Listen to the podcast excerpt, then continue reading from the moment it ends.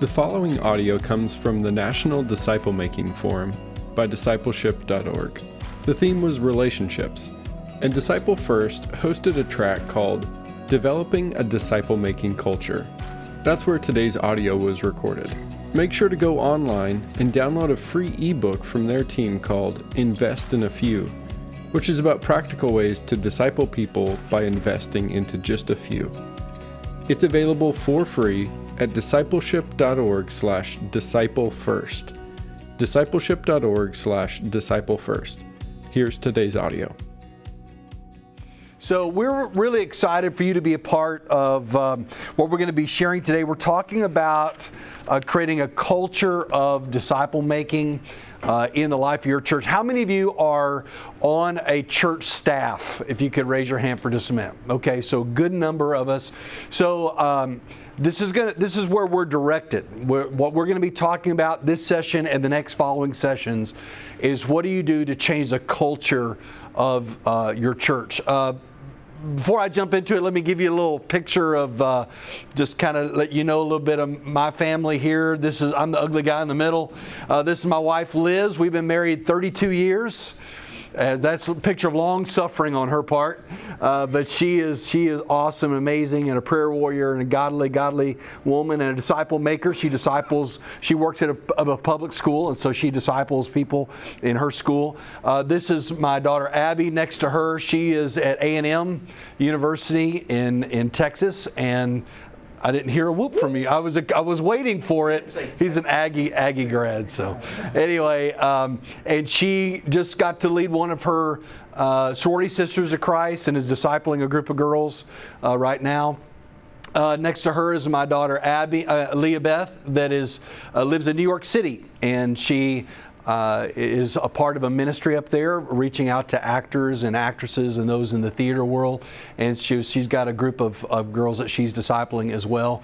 And then these are my parents, Ron and Kay.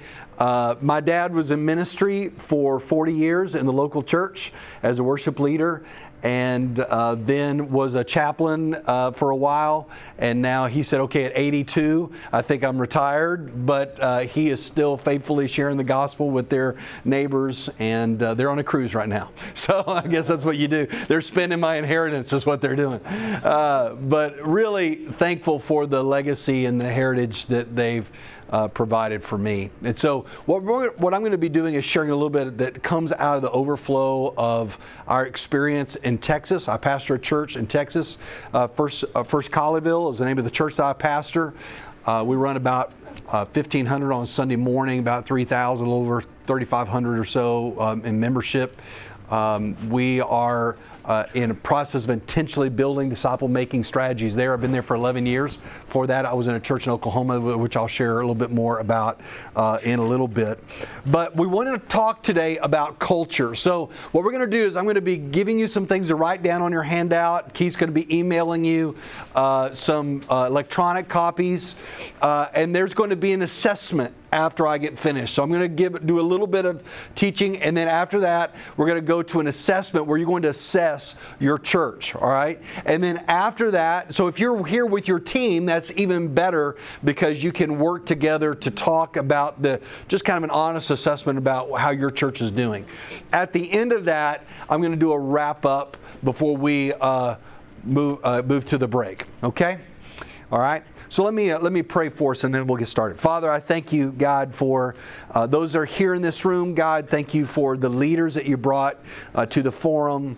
Father, thank you for those that are listening, even to this session uh, on podcasts. Lord, I pray that you would help us to be uh, just godly leaders that love you, that seek your face, that experience the power and moving of your Holy Spirit. Lord, just help us to be able to be wise in how we assess uh, the culture of our church. And Lord, that we would be culture change agents. The Lord, we would move the culture of our church uh, toward a culture that is clearly centered on disciple making, God. So we, we know that we cannot do this on our own. We're asking for your help. And so, Lord, speak to us even now. Uh, in Jesus' name, amen. Amen. Uh, when Mike Smith took the job of the, uh, let's see, there you go, there's Mike Smith. When he took the job of the head coach of the Atlanta Falcons, uh, they had not had a w- successive winning uh, season in 42 years. In 42 years, they not had a successive uh, winning season. Uh, when he took over uh, between 2000 and 2007, they had five different head coaches. If you can imagine that. When he took over 2007, his quarterback uh, went to prison. Uh, the, the coach before him left in the middle of the season uh, and went back to coaching in college. Uh, the front office was in disarray. The communication with the owners was uh, fractured and dysfunctional and, and toxic. And, and so Mike stepped into uh, the head coaching role. And this is what he said. He said, if I knew that if I was going to turn this team around, the first step would be to focus on transforming the culture. I knew that the biggest priority was to create a winning culture in which every member could thrive and uh, excel. You know, every organization has got a culture. Uh, your church right now has got a, culture. Um, every business, every team, every family. Uh, cultures can be defined in lots of different ways. Culture can be defined as uh, what you do or how you do it. Uh, but let me let me offer you this uh, simple definition of culture. Culture, a corporate culture refers to the shared values, the attitudes, standards, and beliefs that characterize members of an organization and define its nature. All right, it, it's shared values, what we value. It's our attitudes we bring, the standards and beliefs that we have that characterize and define the nature of the culture in which you work and in which you minister. One person said a culture is repeated behavior. All right? Repeated behavior is, is culture. So, in one sense, culture is how we do things around here.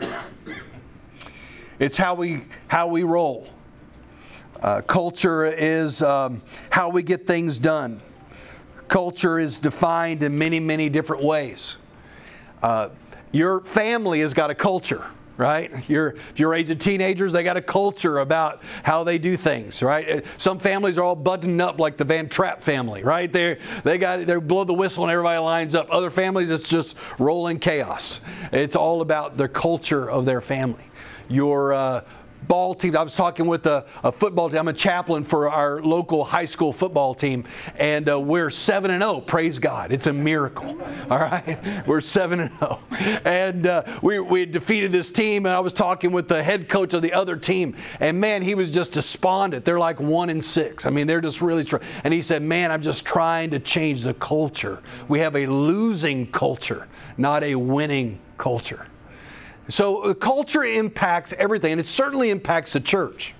Your church has got a culture about it, the way they think about things, what they value, what's what's really important. Most of the time, what they value is not on a placard on the wall. It's it's just how they do things, what they do that is important or not important. That is a culture that that they have. Your church has got one. We're going to talk about assessing in a minute.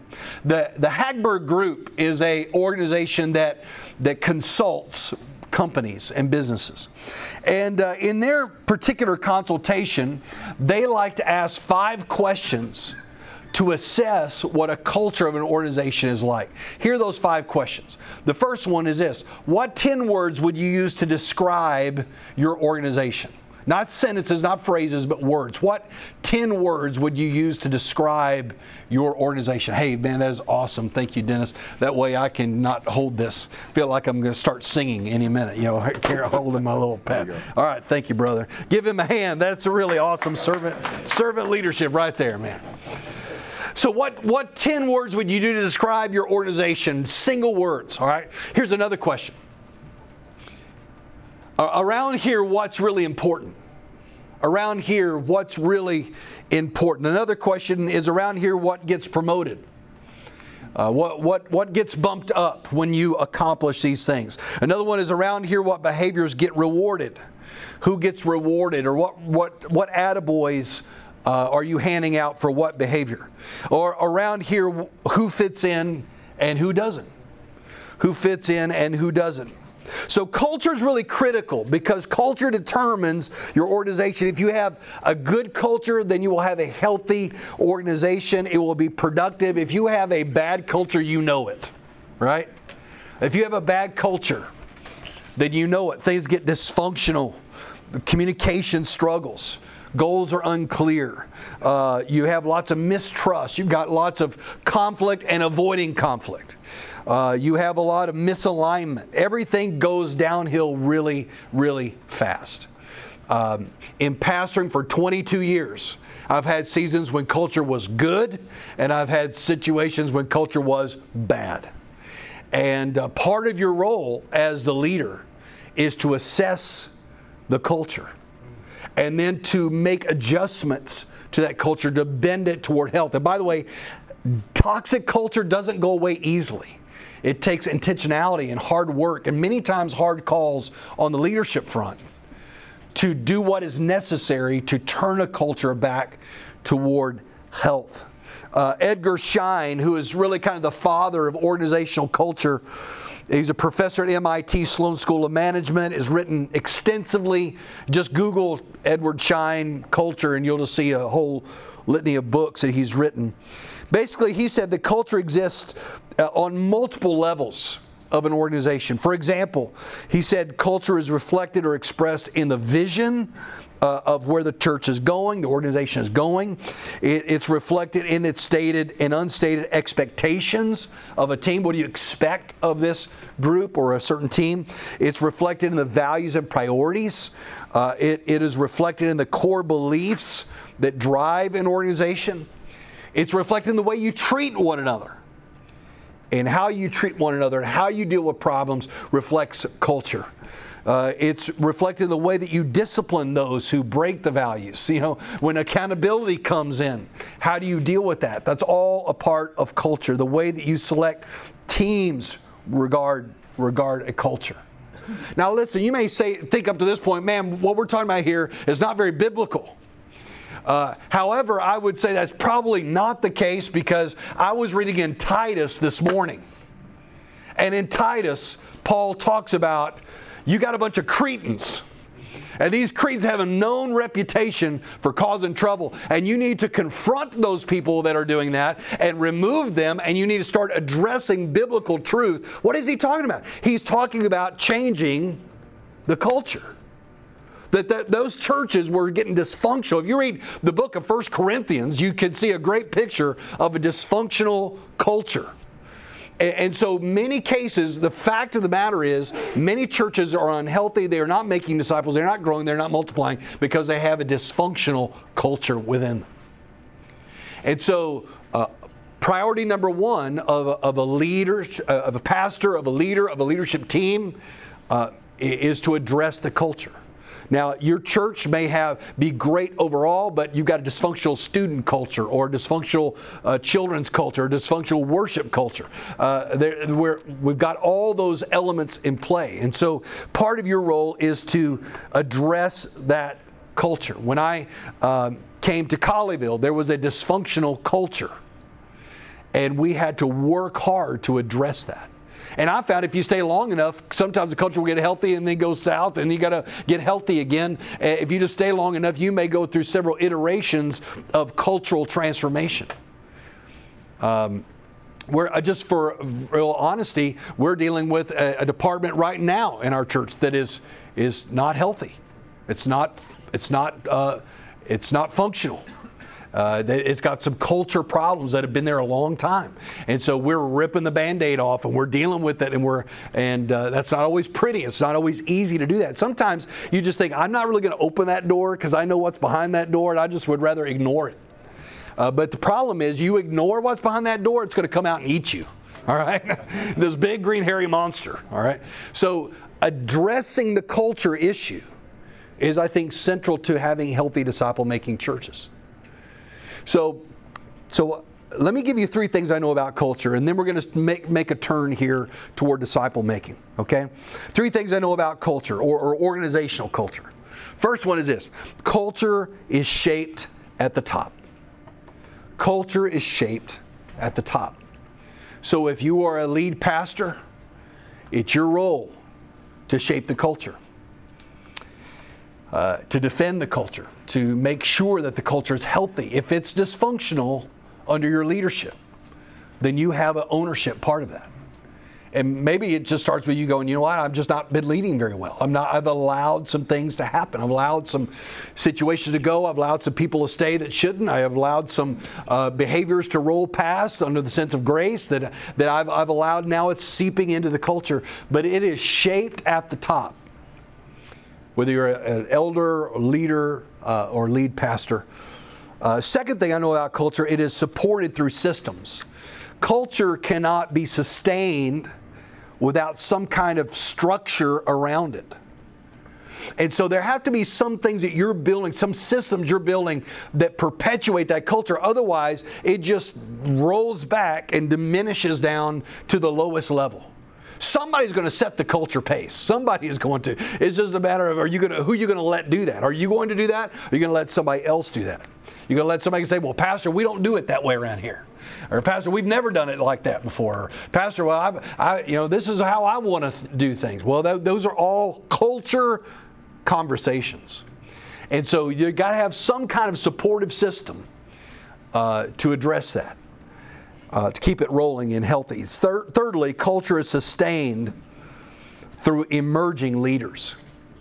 Uh, once you have a healthy culture, the way you sustain that healthy culture long term is you're emerging leaders that have that same culture and have that same vision, have that same values, and then we'll sustain it moving forward. That's why you can see some churches and they may have a great culture and then they have a leadership change and the culture goes down because they weren't able to sustain it by emerging new leaders that would continue and take it forward in the days ahead. So over the next um, several breakouts uh, today and tomorrow, we're going to be leaning into this idea of culture. And how do you shape a disciple making culture? How do you make a disciple making culture? Really, the issue, if you go, you know, we don't have a disciple making culture, we want one in our church. This is a culture issue. And, and things are the way they are for a reason. And so you're going to bring change, you're going to introduce change into a an environment that probably doesn't want change, right? Uh, most most people don't like change, and so they like it just the way it is. So you're going to be changing the culture. When I went to First Colleyville, I, I mentioned before that it was it, there were some dysfunctional elements to it, and it certainly did not have a disciple-making culture. And so over the course of time, we had to make some strategic moves to shift the culture to be intentionally disciple-making. And so we're going to get into those specifically uh, over the successive um, uh, times we get together. So I hope that you'll be a part of that.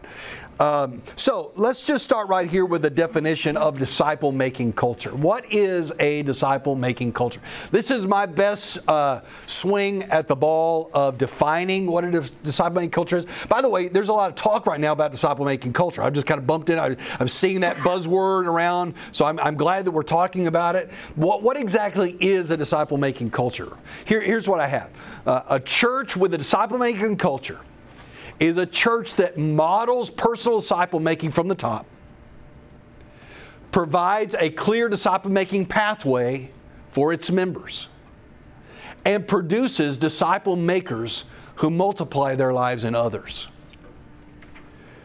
Let me just repeat that. A church that uh, is a disciple making culture is a church that models personal disciple making from the top. That is from the lead pastor down. Provides a clear disciple making pathway for its members and produces disciple makers that will multiply their lives in the lives of others. All right? Now, we just got to go on, on, on, a limb and say most churches do not have a disciple making culture. Would you agree with that? Yeah. Most churches don't, they're not valuing that. They may be valuing uh, certain numbers or certain type of worship or certain type of other programs, but they're not intentionally uh, a disciple making culture. What gets measured is not disciple making. What gets rewarded is not disciple making. What gets cheered on is not disciple making. Those that get promoted are not necessarily disciple makers, they, they do other things. And that is why so many churches, I think, are stag- stagnant or declining. Tom Rainer, who just stepped down from uh, Lifeway uh, organization, he said this. He said that according to their data and research, only 6% of churches in the United States are growing. I don't know uh, what do you think about that. 6% are growing.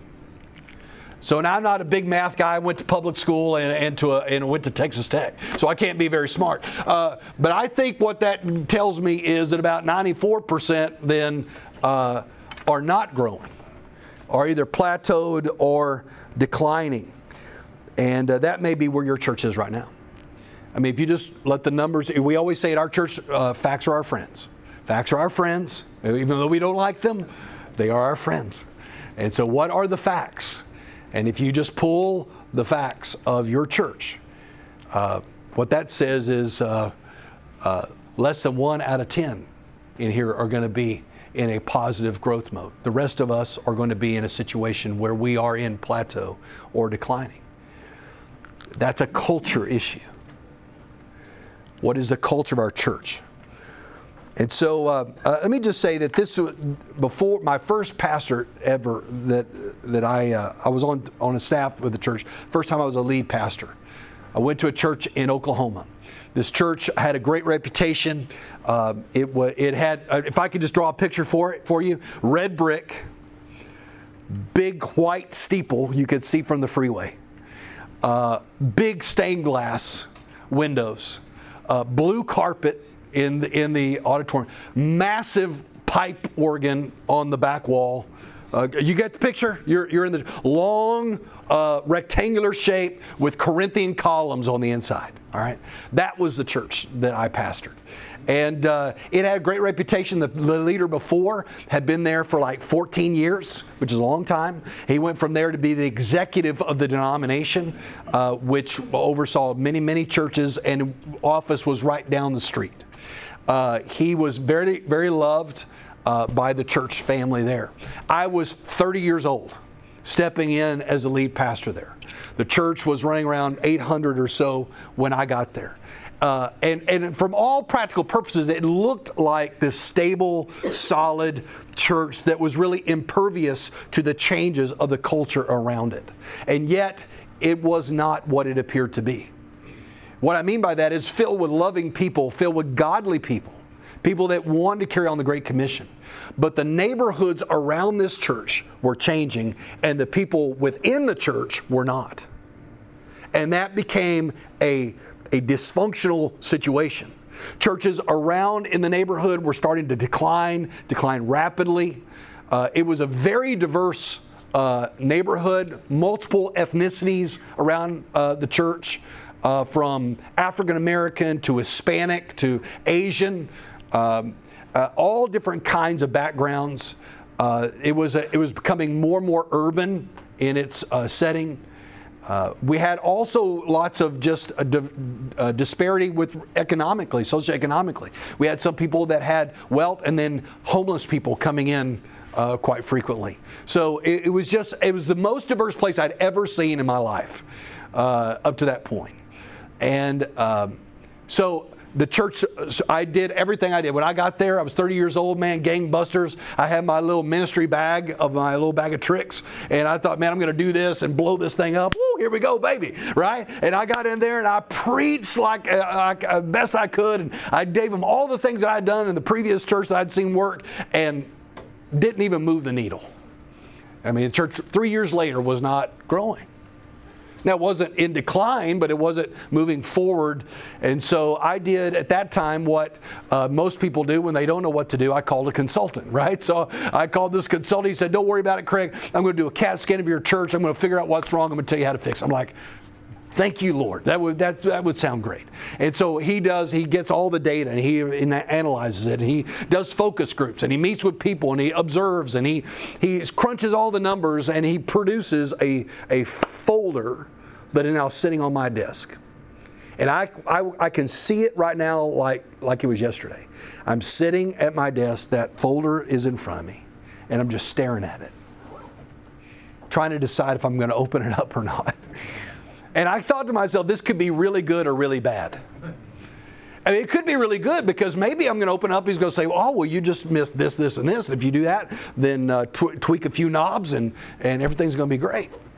But it could be really bad too, because he may say, you know, you, have done everything you can do and there's nothing else to be done. And so I remember opening it up. And basically, I, I won't bore you with the details, but basically, what he said is that, hey, uh, the culture around the church doesn't fit the culture in the church, which I already knew that. And he said there's not really anything about that unless you want to relocate, uh, but church is going to die a slow death. And I remember shutting that folder and burying my head in my face in my hands. And if you've been there, you know what I talked about. And then I slid out of my chair and onto the floor and with my face in the carpet. And I just started to pray. And my prayer was something like this Lord, surely you did not call me here to hold the hand of a dying church. Surely that's not your church prevailing. That's not your vision. That's not your desire. It's not what you want for this church. But I don't know how to fix this. We did not have a disciple making culture. We did not have an evangelism culture. We did not have a, a, outreach culture. We didn't, and I, as a young pastor, I did not know what to do. And so we just began to pray. I gathered our staff together and we started praying at 6 a.m. Uh, a couple times a week. We met, we called some of these great prayer warriors in our church to gather with us, and we prayed and we prayed and we prayed. And through the course of about you know several months of praying, that God revealed some things. Uh, to me for that location. But one of the things that God revealed to me was this Craig, you've been searching out models of all these different churches. You've been going, oh, that church has got it going on. Let's go check out their model. Or that church is going, let's check out their model. But he said, you have failed to look at my model. You have failed to fully understand and put into practice my model that I gave you, which was the Jesus style model of disciple making. Honestly, guys, I didn't really even fully understand what that meant. I mean, I'd read a book here or there, but I fully did not have an understanding. I never really studied the life of Christ in chronology. I never really studied the life of Christ. Said, what he do in year one, year two, and year three? I never really understood these things. I was just running church like I had always known. And that was a real turning point for us to say, we've got to get on board with how Jesus wanted his church run. Because his promise was this that if we will make disciples, if we will go and we will baptize them in the name of the Father, Son, and the Holy Spirit, and we will teach them to obey all that I've commanded, that He will be with us. Do you believe that? He'll be with you. No matter where you are. He will, he will move by the power of His Holy Spirit. And so we began uh, that journey, and um, God began to allow us to move through uh, several stages, several steps, if you will uh, of how to transition a church to be a disciple making church. And I will say that uh, over the course of the next several years, we had to change the culture of our church. And over the over specific moves and some of the things we're going to be sharing with you over the next couple of breakouts, how we changed those uh, the culture to become more intentional disciple making, and the church began to grow, and the church began to multiply. And we began to reach people that had never reached before. We began to multiply churches and multiply campuses and began to see uh, renewal in the urban, urban city that we had never seen before. And listen, that wasn't just because of great leadership, it was because we were getting on board with how Jesus told us to do it in the first place. So it all starts with assessing your culture. You can't go somewhere until you know where you're starting from, right? and you can't create a path or a roadmap until you know where you're starting from. And so, what I want us to do uh, for just a moment is, is, take a minute to assess uh, your own culture, the culture of uh, your church. And so, you have a handout there, and uh, the handout is, is describes to you a little bit about the culture that you have. And what I'd like for you to do is, uh, if you're just by yourself, then you can certainly do this on your own. Uh, if you are with a team, then it would be great for you to do this with your team. But what I'd like for you to do is to uh, do a little assessment. See, it, the, the cultural assessment should look something like this. All right? You have that in your hand? All right? Okay, all right. If you if you have a team uh, that you can share one of these, and that would be great. Then maybe you could hold it up, and somebody else that doesn't have one of these could also get one. All right? But here's what I want you to do. First off, I want you to, to take these 10 words that describe your church. I want you to take a few minutes. If you don't have a, a handout, then you can just write it on a separate piece of paper. You have an extra one there. Does anybody need a, a handout that they don't have one? All right, there, there we go. Here's another one right up here. All right, great. Any of you, anybody else would like to volunteer? All right, very good. Thank you. There's one back here if we need somebody needs one. Uh, we got one back here. All right. First thing I want you to do is take a few minutes and to write down the 10 words that best describe your church right now. Not aspirational, all right? You know what I'm talking about, right? Not aspirational, uh, factual. How would you, I don't know your church, you're going to give me the 10 words that accurately depict what uh, how you would describe your church right now, go ahead and uh, do that. We're going to take just a couple minutes, fill that out. Every, everybody busy working on that right now, okay? On the next page, there are three questions there. I want you to answer those three questions, okay? Around your church, what's most important? Again, if you're with your team, you can collaborate with your team, that'd be great. Around your church, what behaviors get recognized and rewarded? Think about who was the next last time somebody got recognized for something or rewarded for something? What gets recognized and rewarded? And around your church, who gets promoted and who doesn't fit in?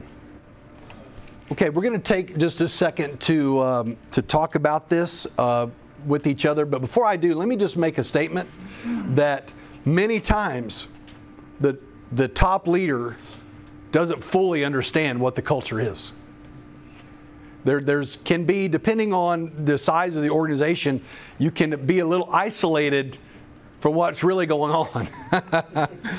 uh, because you're thinking, oh man, my, I'll talk about, oh no, my culture is great. And the guy behind him's going, you know? And I'm like, okay, there's a little, you know, and I've, I've had that too. I'm, oh, yeah, I mean everything's awesome. And they're, no, Craig, it's really not awesome. You don't know about this conversation I've had and that issue that's blowing up over there, you know? And so we have to acknowledge, if you're a senior leader, you have to under, understand that you may not fully grasp. And so these are really great questions to ask uh, down in the organization. What do you think? How do you perceive what gets rewarded? How do you perceive what's important? How do you perceive who fits in and who doesn't fit in? The, the, this would be a very healthy exercise. Again, in order for you to draw a, a a, a roadmap to getting to a destination. You not only know where you're going, but where you're starting from. And, and, a clear understanding. You know, I think Jim Collins uh, talks about this in, the, in his book, classic book, Good to Great. He said you just have to have a, a sense of the reality of where you are now and uh, what is the culture you're trying to change and, and how is it culture. So what, what I want you to do is just take a minute and I want you to talk to somebody right next to you. If they're in your team, great. If they're not in your team, I want you to talk about those 10 ways you describe your church and, and your answer to these three questions, all right? We should hear a buzz in the room, all right? As you're just, it'll be good. It'll be cathartic, all right? It'll be, it'll be good to get it out of your system, all right?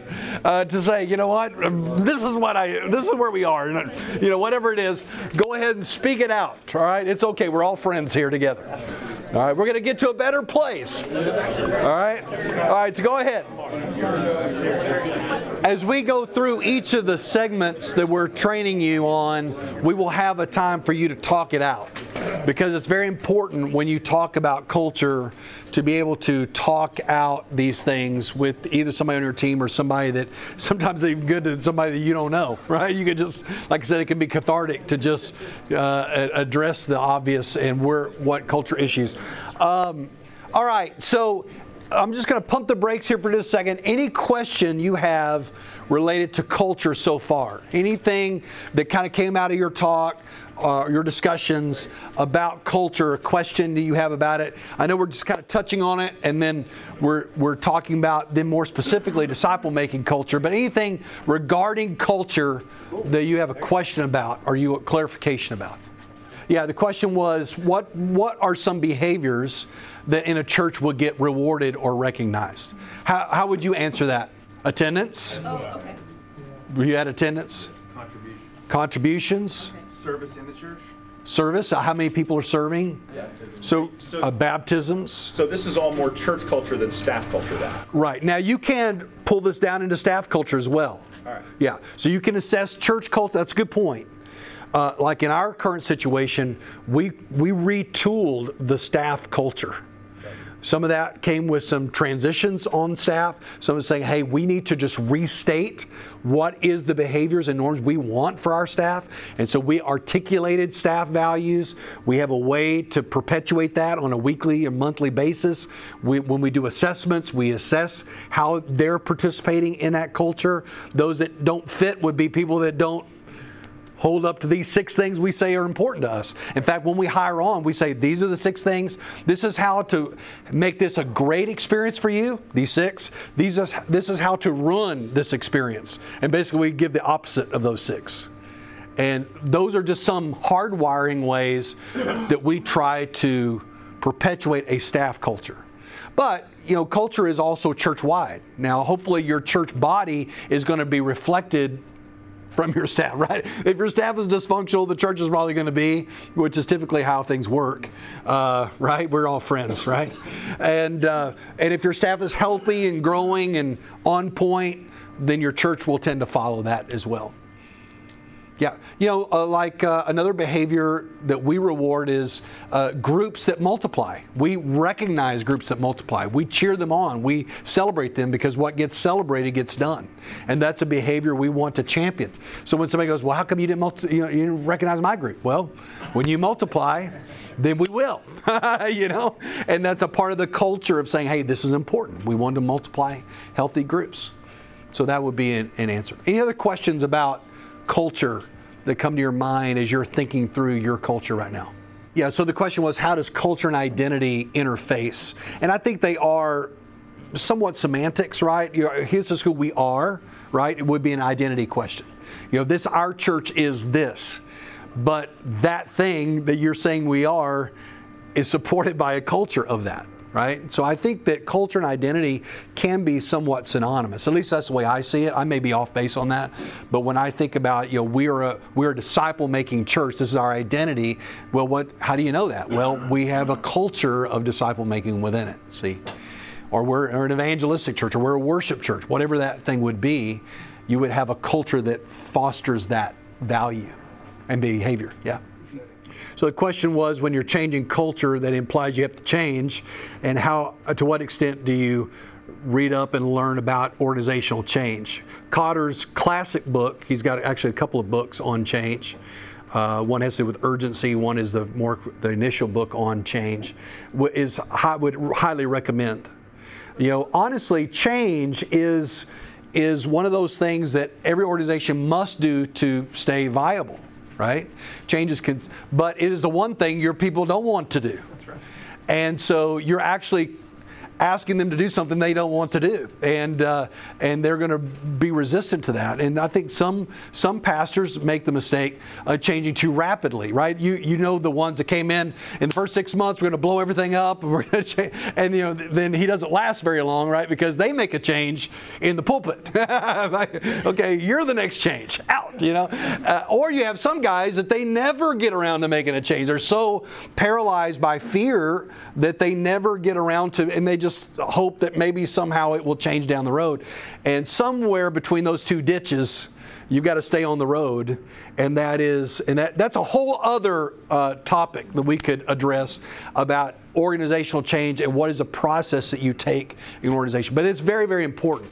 And so when you're talking about disciple making culture if you don't have one it's going to imply some changes. Some of these changes will be more felt than others and we're going to get into that. When we discuss uh, a pathway uh, I'm going to show you exactly what I mean. We're going to take a look at what did Jesus do, what does that look like in the context of local church, what changes would need to be made. Okay. How would you relate change to transformation? Well, I think again they're somewhat synonymous, right? A transformation is a change, and I think that you're going to have to go through lots of micro changes to see an overall transformation in the life of your church. There are going to be some key decisions that you make that are going to set you on a course toward transforming the church to be healthy Uh, I just know from the two churches that I led through a change one was inner city, one was suburban. One was poor, broke, one was had resources. You know, one one was very diverse, one was homogenous. I mean, they were very different in churches, but both of them had to go through a process of change to get to a healthy place. And uh, every church is going to have to go through seasons of change. Oh, that's a great question. The question was, how long does a change take? And that kind of depends on how big it is, right? You know, if it's a small thing, then you know you can probably get by uh, with it pretty quickly. Um, you know, we just went through a series of considerable change at our church. Uh, a lot of this is not theory to me. This is I've got the scars to show it for it, and uh, um, you know, like Paul, I bear in my body the marks, you know, of change, and. Uh, uh, and, and I would say that I banked uh, some years in on the front end, uh, still bringing changes, but not big, huge ones. But then when I, I knew I had enough leadership chips in the bank, then I cashed a lot of them in. And I knew I was going to cash them in, uh, but I had the I had been discipling people along the way. I'd been drawing people to me. People had a high level of trust. What we were doing, we'd had some wins already behind us, so we were ready to tackle some more aggressive changes. And um, sometimes guys try to make changes when they don't have enough in the bank to cover it. You know what I'm talking about? Yeah. Just the leadership trust. Uh, the people are like, I don't trust you enough for that. And so some of those bigger things may take some time. Unless, and, and Moody would, would probably back me up on this, unless the organization is so desperate that the desperation allows them to tolerate bigger change. Then you can have a, a new pastor come in and bring big changes because they know if they don't do it, they're going to die. But if you don't have that desperation, then you better log in some hours on the front end uh, and relationships so that they know that you they can trust you and so on. I know that's all kind of off what I mean. It's all in the context what we're talking about. But uh, so I said three things we know about uh, organizational culture. It's shaped at the top. It's supported through systems and it's sustained through emerging leaders. So here's what we're going to do over the next uh, three sessions we're going to address these three. Uh, the next session, we're going to take a break. If you come back to that next session, we're going to address this one culture is shaped at the top. And I'm going to talk about the role of the senior pastor in shaping a disciple making culture and why it's so important that the lead pastor take the lead role in creating a disciple making culture. I'm going to give you uh, 10 uh, convictions that a disciple making pastor will have. I'm going to give you four practices of a disciple making pastor. And I'm going to surface, uh, I think, three or four uh, common problems that hinder a pastor from leading the way to a church becoming a disciple making church. Okay? That's what we're going to talk about in the next session. And then we will do an assessment of you as, if you're a lead pastor, we'll do an assessment of how you are doing in this role. Uh, I won't ask you to stand up and confess it. That'd be, it's just between you and God, all right? We all have room to grow, amen? Uh, but uh, we're going to lead through an assessment like that, okay? The next time we meet, which I think is tomorrow, yeah, uh, at 8:15. If you're here for that one, we're going to tackle this one: culture supported through systems. And what I'm going to show you is how to create a disciple-making pathway. This particular uh, one, it, we're going to look at the life of Christ. We're going to look at how did Jesus create a disciple-making pathway. I'm going to show you the four steps Jesus used to create a disciple-making pathway and how you can take that out of the scriptures and download that and do an assessment of all your programming and how to intentionally start to shift your programming to fit an intentional disciple making pathway. Okay? It's a very, very critical one. It will be, I'm going to give you a, uh, a tool that you can take back and use with all your departments to assess their programming to see if it's intentional, intentionally making disciples. Okay, uh, so uh, we're going to do another evaluation. Then uh, the the next time we get together, which will be uh, still in the morning, I think on tomorrow, we're going to deal with is sustained through emerging leaders, and we're going to talk about how to pass on your disciple making DNA to emerging leaders in your church. How do you how do I get disciple makers in my church? Everybody wants to have disciple makers, right? The the trick is you got to you got to build them. You got to grow them yourself, right? You can't just get them from transfer letter, you know, from the other church down the street. You got to make them yourself. And so how do you make disciple makers? How do you keep them making disciples and keep them motivated uh, over the long haul? Four things you must do uh, to create a culture that is sustaining of disciple making. Okay, and then the last session we will do uh, tomorrow uh, afternoon is we're going to do a uh, panel discussion uh, with several guys about how this has actually played out in real time in our churches the good, the bad, and the ugly. We're going to, we're going to be real honest, unfiltered and unafraid. Okay, we're going to talk about it uh, and be able to get your interactions and questions about what that looks like. Okay, so that's kind of where we're headed. We talked about culture today. Hopefully, you got started the wheels turning about what is the culture of your church. These things are how you start to change the culture of your church. Okay, so that's what we're going to be talking about. Uh, Dr. Chris Moody uh, over here is pastor of First Baptist Beaumont, Texas. He took his church to a very dramatic transformation. Uh, and he will be sharing that story, and then he'll be teaching this segment on culture is shaped at the top. And he's going to be covering the role of the senior pastor in transforming your church to be intentional disciple making. Okay, so that'll be the next session after the break. Any questions about that? Yeah. So when I talk about shaped at the top, what we're going to be talking about specifically is the role of the senior pastor yes. and and or senior elders, depending on your ecclesiastical structure. Okay, but uh, we're going to talk about that role, and here's why because there are many pastors that I've say, "Do you want a disciple making church?" Absolutely. I've hired a guy that's a disciple making guy, and he's going to make that happen. That's, that's what I'm talking, that's what we're going to talk about right there. Why is it so necessary that the lead pastor have a role? And listen, you may be in the second chair or in the third chair. And you're like, okay, so how does that work then for me if my lead pastor is not on board? Well, we'll talk about that. Uh, isn't that a great commercial? We'll talk about that in the next session.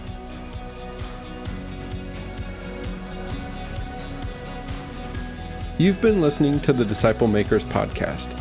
Make sure to download a copy of a free ebook by discipleFIRST called Invest in a Few at discipleship.org slash disciplefirst. You'll find dozens of other great discipleship resources at discipleship.org as well. May the Lord bless you as you seek to grow as a disciple maker.